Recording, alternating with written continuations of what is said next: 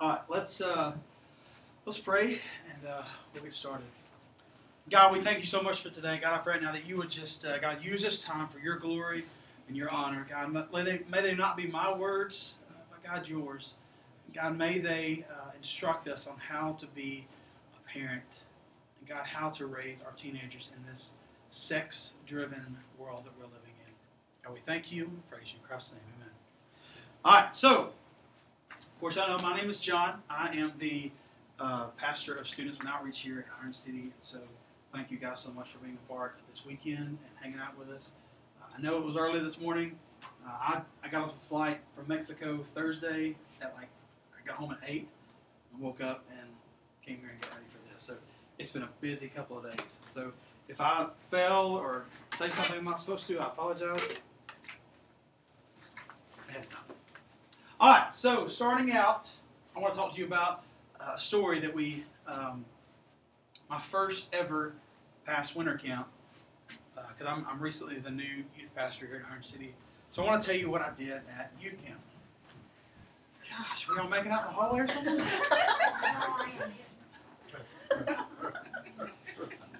I like Chris. This back row seat? yeah, I'll be talking about that later on.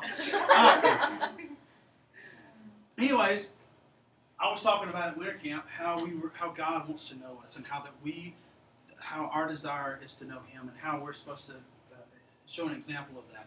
And so I refer to Genesis four one. Genesis four one says, "And Adam knew his wife Eve." All right, no big deal. I said, "This is the way that God wants to know us, and we need to know Him." And I said, "Is there any other translations out there that maybe I, I didn't uh, that, that want to read?" Because I was thinking, I, I researched different translations. Not all of them. I clearly made that mistake of not like looking at all of them. Uh, and so, a, a kid, a, a, guy in the back row, was uh, just super excited to read it. I mean, he was just he was pumped. He was, and I was like, great! I'm, I'm reaching this kid. I mean, he's, he's, he's opening up. He's, he wants to read. It's awesome. Go ahead, Ben. Go ahead and go ahead and read it. And he goes. My version says, and, Bat, and Adam made love to his wife Eve. And I was like, man, what did I just do? All these kids, I've got like a, I've got a, a, a homeschool parent back here. That I mean, like she is, she is dying, and that, and it, it, the bad thing is, it got worse after that, and I'm, I'm just gonna cut it off at that. If y'all want to know that, you have to ask me personally, um, because it was, it was, it was pretty bad. Um, I'm surprised I didn't get fired. Uh, because our pastor was there, but he was laughing at us, so I was totally fine. Whatever. Anyways, but I learned from that day never, ever, first off, ask a teenager to, to read a translation that you're iffy about. Second, never let them read anything about sex. I mean, like, it just, it, it went off. Uh, it went off pretty bad. All right. So, before we talk about dating, I want to talk about sex. We're all married in here, right? Everybody's married? sex is nothing new, right, for you guys? But I just I don't want to talk just about sex. I want to talk about what the Bible says about sex. And then we'll go into dating, okay? So the first mention of sex in the Bible is found in Genesis 2 24. I'm sure we've all heard it. Probably heard it at, at weddings, at counseling, marriage counseling, if y'all have been through that. But it says male and female are to unite to become one flesh. You know, when we're first reading uh, this in English, it appears to be talking about a physical or a sexual union. But while these words don't mean less than that, they mean so much more. In other words, marriage is a union between two people so profound that they virtually become a new single person. The word unite in some translations to cleave means to make a binding covenant or contract. Now, I shared with our students a couple weeks back what a covenant and a contract was, especially in those days. Most of the time, it was between two kings, and what they would do is they would slaughter an animal and they would separate it out. And then they would walk through that animal and they would say, by doing that, they would say, if I go back on my word, if I don't do what I say I'm going to do, then may what happened to this animal also happen to me as well. So that's that's what that's what the Bible talks about when, when we, we talk about marriage and sex. This covenant brings every aspect of two personal two persons' lives together. They essentially merge into one single legal, social, economic unit. They lose much of their independence. In love, they donate themselves wholly to the other. to call marriage one flesh, then then then to uh, sorry then means that sex is understood as both a sign of that personal legal union and it means to accomplish it. It means to finish it to the end. That's a covenant. Bible says don't unite with someone physically unless you are also willing to unite with that person emotionally, personally, socially, economically, of course legally. Don't make don't make don't become physically naked and vulnerable to the other person without becoming vulnerable in every other way because you have given up your freedom and you have bound yourself in marriage to that one person. See, sex is one of the most powerful God created way to help you give your entire self to another human being. Sex is God's appointed way for two people to say to one another, I belong completely and permanently and exclusively to you. Yeah. You must not use sex to say anything less. so, according to the Bible, a covenant is necessary for sex. It creates a place of security and vulnerability and intimacy. The biblical view implies that sex outside of marriage is not more, not just morally wrong, but also personally harmful. Think about it for a second. Sex makes you feel personally interwoven with the other person, doesn't it? In the midst of sexual passion, you naturally want to say things such as, I will always love you forever. See, outside of marriage, you're giving yourself to someone that may not feel the same way. We see in Paul's writing to the church of Corinth uh, in 1 Corinthians 6.17 where it talks about how Christians should not have sex with a prostitute.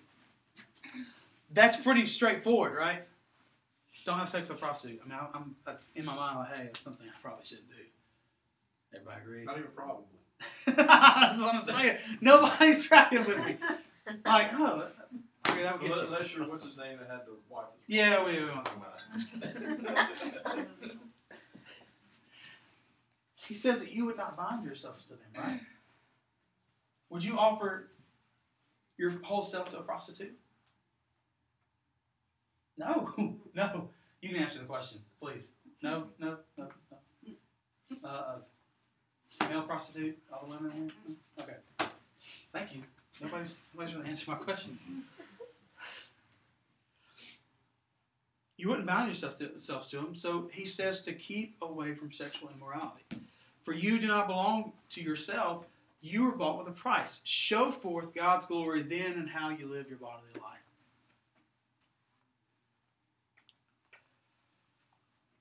This is where I'm going to talk to you guys. So, why would we allow someone who may or may not love us the same, or to put it in perspective,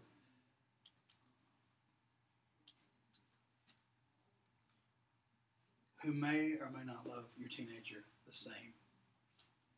For us to keep turning a blind eye and to continue to allow them to have sex when all it's doing is causing them harm and maybe harm to their future spouse.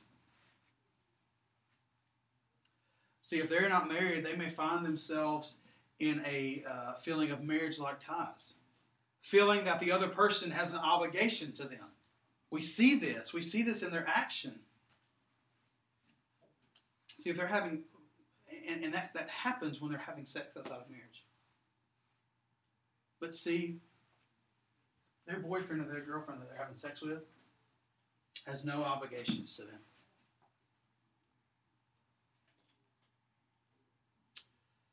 No legal, no social, no moral responsibility to even call them back in the morning. See, this problem leads to jealousy and hurt feelings and obsessiveness if two people are having sex but not married. And it makes breaking up vastly harder than it should be. It leads many people to stay, to stay trapped in a relationship that may not be healthy because they feel like they're connected to that one person. Therefore, if you allow your teenager to have sex outside of marriage, eventually sex will lose its covet making power for them. Even if one day they do get married, sex outside of marriage eventually works backwards, making them less able to commit and to trust the other person fully. Guys, you know what I'm talking about here. This is not this is not something new. Y'all know this. Now that we know what the Bible says about sex, I now ask you this. Is this something that you want your son or your daughter to go through? The answer should be no. Because if we are teaching our kids that it's okay for you to go out and to have to, to do these things, all we're doing is setting up them for failure. We're setting them up for failure. We're setting them up for failure by saying, You're young, things happen, so here are some condoms and some birth control.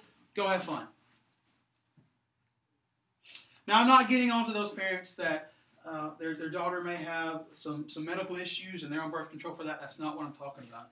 I'm talking about you physically going out and you buying your son, your daughter, birth control so they won't get pregnant. Can we just stop for a second? Can we address the real issue? You see, as parents, we don't view sex as a problem. What do we view? Problem. When they get pregnant. It's all it's all good. Until Johnny comes home and says, Hey, I got my girlfriend pregnant. Or when the daughter comes home to her parents and say, Mom, Dad, I'm, I'm pregnant. That's when it becomes an issue for you. That's when it becomes an issue for us.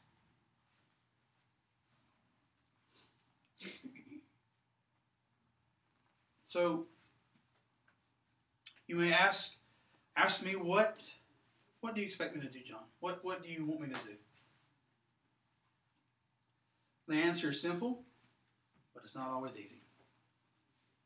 Teach them to love Jesus. Teach them to seek him, to pursue him. Pray over them and for them. Let them know that you are praying for them and their future spouse. That was one of the coolest things I remember as a child when, was my mom praying over me and praying. Uh, she would she would also, always pray for uh, my future spouse as well. Now, this could happen for multiple reasons and, and for multiple situations, such as I always joke with her uh, as far as, you know, I tell her all the time that as she was praying for my future spouse, I, I pictured in my head, you know, dear God, help my future daughter in law deal with my crazy son. I'm like, that's what I thought about whenever she was praying sometimes. I was like, I'm crazy, and there's nobody, there's nobody gonna love me. I'm just, I'm, I'm too hot. But what was so cool about that is she was praying for Holly, and she didn't even know her name. So, you see, my parents never encouraged me to date or told me that I would end up single or some crazy person living in a van down by the river if I didn't date somebody. Like that, that was that was not their thing. Um, however, I, I'm gonna get in trouble here. I did date multiple girls before meeting Holly, uh, but every time the relationship wouldn't work out, um, they didn't single me out in a sense. My parents would always encourage me by saying, "She must not have been uh, the girl that God had planned for you."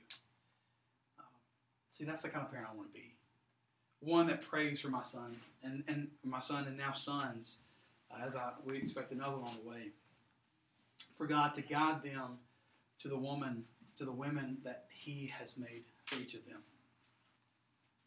Or maybe God's calling them to singleness. Who knows? Um, only God does. You see, our kids have enough friends. What they need is parents. We know this. We know this. We know this. We know this. We know this. Parents, if you're having a buddy slash girl talk with your teenager about what they're doing on date nights and not saying anything about it, you need to stop. You need to stop. The only thing that you're doing is encouraging them to continue down this behavior, to continue and to encourage their behavior. Well, John, I want to be a good parent. I want them, I want my child to let me know what's going on in their life, and, and, and that's fine to an extent. That's, that's not what I'm talking about here.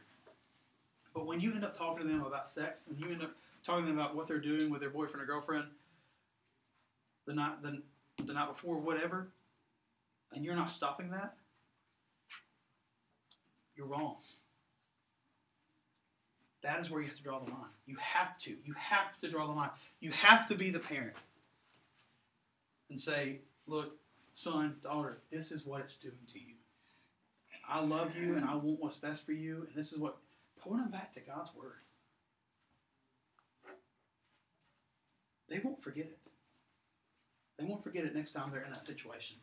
Well, God's Word says this. If they, if they, they won't. They ain't your girlfriend, they ain't your buddy. They're your children.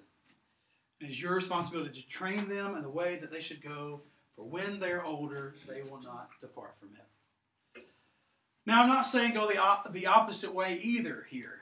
Um, give your child space, trust them until they misplace that trust, but also allow them to build that trust back up over time. No teenager is perfect, just like you and I weren't perfect, and still not perfect. We fall short every day. However, Holly, Holly is perfect. I don't know if you know that or not. When dating, she had uh, she had never um, she had never dated anybody else except for me. Um, she didn't need to because she saw the best when she started dating me. I pretty you'll say she just settled or something. Oh, yeah. Yeah, yeah. But see, you, I, I started to date Holly, and Holly and I's relationship was so different than any other relationship I've ever been part of. Uh, you know why? Because everything was centered around God. Everything was centered around Christ. We would pray together. We went to church together.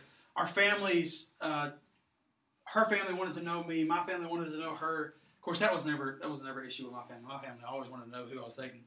Uh, but it was really cool to, to kind of see that on both sides, as far as for her parents.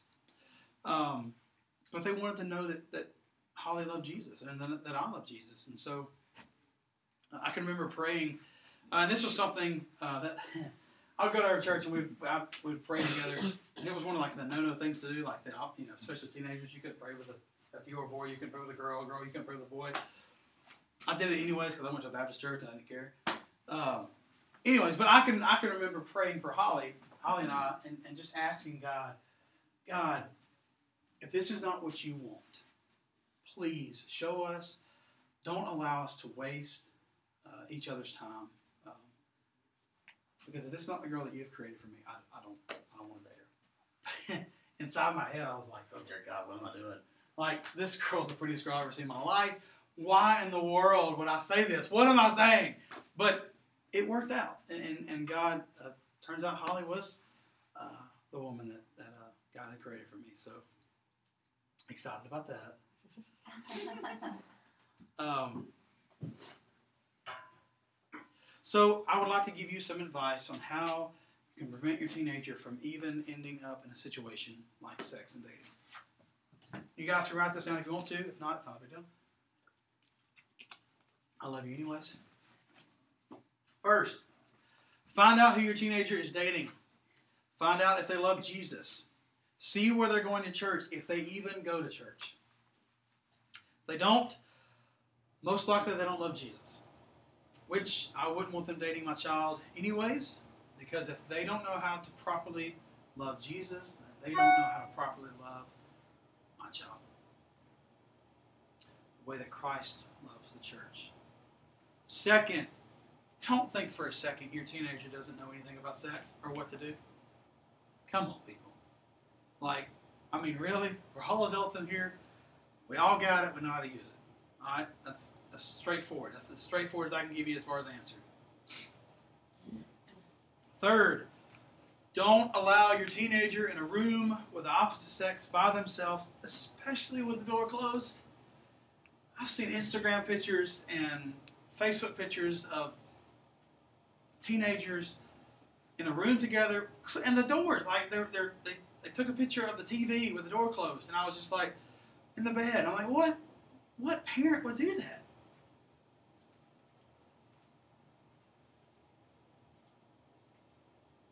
I know you may feel like your teenager is responsible enough to never do something like that. I'm here to tell you that you're wrong. All right? Yeah. Um, if you think that your teen is better or more mature than to do something like that, you are placing them as an idol. You're saying that they don't sin. We all sin. We all fall short. Given the opportunity with that many hormones raging, something will happen. Trust me. Look back at the trouble that, that we got in as teenagers. To think that your teenager won't do the same is ludicrous. It's crazy. I mean, like, I did some stupid stuff when I was a teenager. I think your child will do the same. It's crazy. Fourth, this is what Holly and I did uh, when we first started to date was to go on friend dates. We went on dates with other Christian couples, other Christian couples. That's the key word, other Christian couples. Many times it was with our youth leaders. Um, and that was what it, it was. It was really cool to be a part of that. So that way they can really learn about one another. Uh, you want to encourage your team to start this friendship development before romantic development. Okay. Plus, it does away with awkwardness of eating alone, uh, with nothing to talk about. You have older couples there, especially older couples, will, will help them and guide them on, on how to talk and how to, uh, I mean, just to start a conversation because they know they've been there. Um, really encouraged to do that. Plus, this is where I'm going to get funny.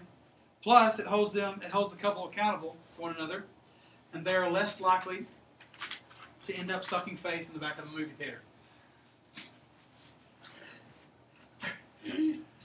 oh, my wife's in here. Example. There are plenty of movies I have no idea. I can't, I can't tell you anything about. I can't. But you went to, right? I went to them, and I got the ticket. You know, I got the ticket, but I don't know what it was about. And Russ Dono actually called me out on it uh, one time. I didn't know he was in the movie theater, and I think we, we were watching uh, Bewitched. It was a remake with uh, uh, Will Ferrell or whatever, and uh, it was that was a long time ago.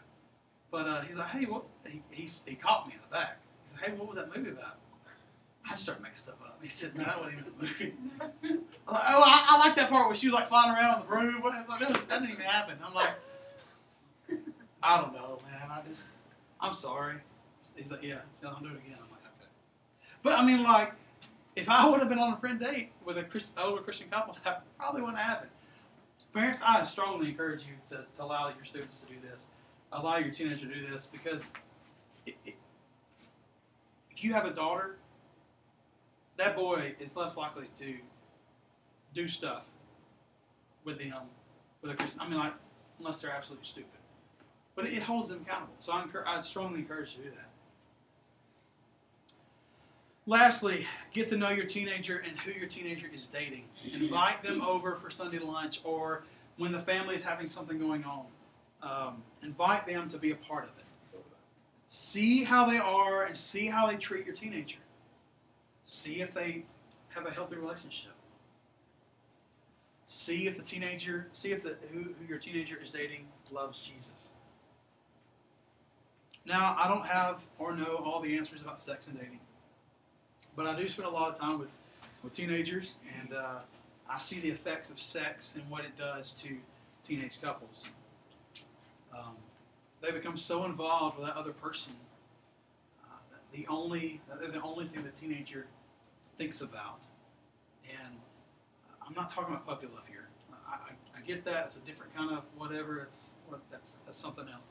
I'm talking about uh, being obsessive with that person to where they can't do anything by themselves. I've seen it. I, I, see it.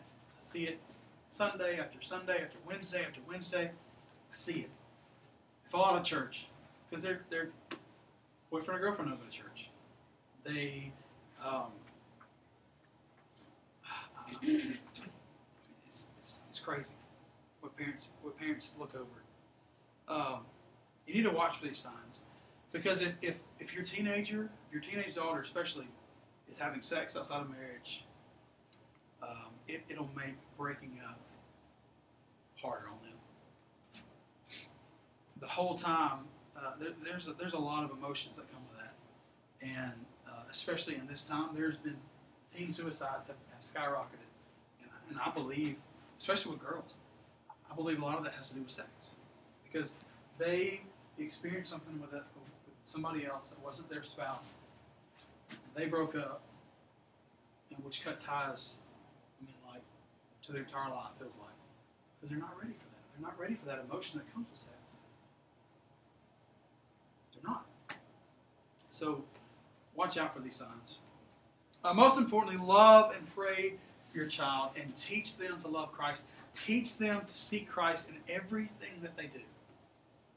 Show them what a godly marriage looks like. Live that out. Parents, live that biblical, godly marriage out. Husbands, serve your wives. Wives, serve your husbands. And allow God to direct you and to guide you through this crazy world of teenage dating.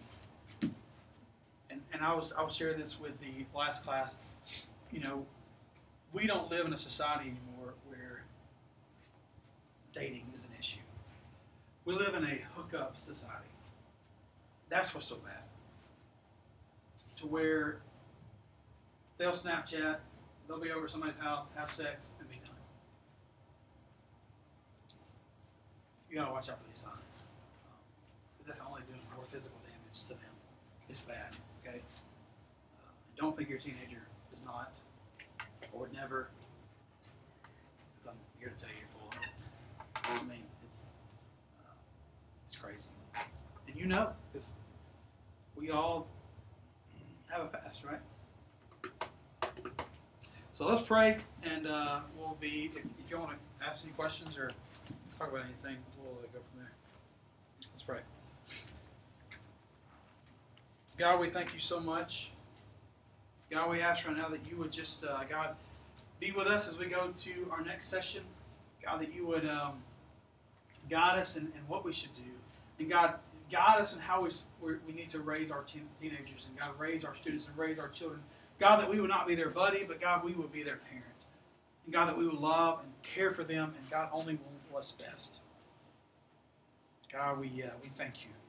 God, I, I thank you for these parents before me, God. Their their time and their heart to be here and to learn more about you. And God, I pray that you would bless them in that. God, may these words not just uh, be pointless for them, but God, may they use them and God help them to guide them through this crazy world of teenage dating. God, we thank you and we praise you in Christ's name, Amen. I think we are late. Oh, we're early? You go to eleven. Got five minutes. Yes. Questions? Any questions? No questions? You know, in all your enthusiasm.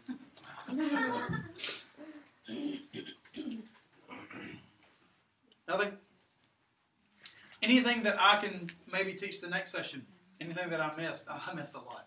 Uh, This was the last session. this is the last session. Yes, I was wondering why We you all said did it. that. They got Any learning you get, you you missed out on.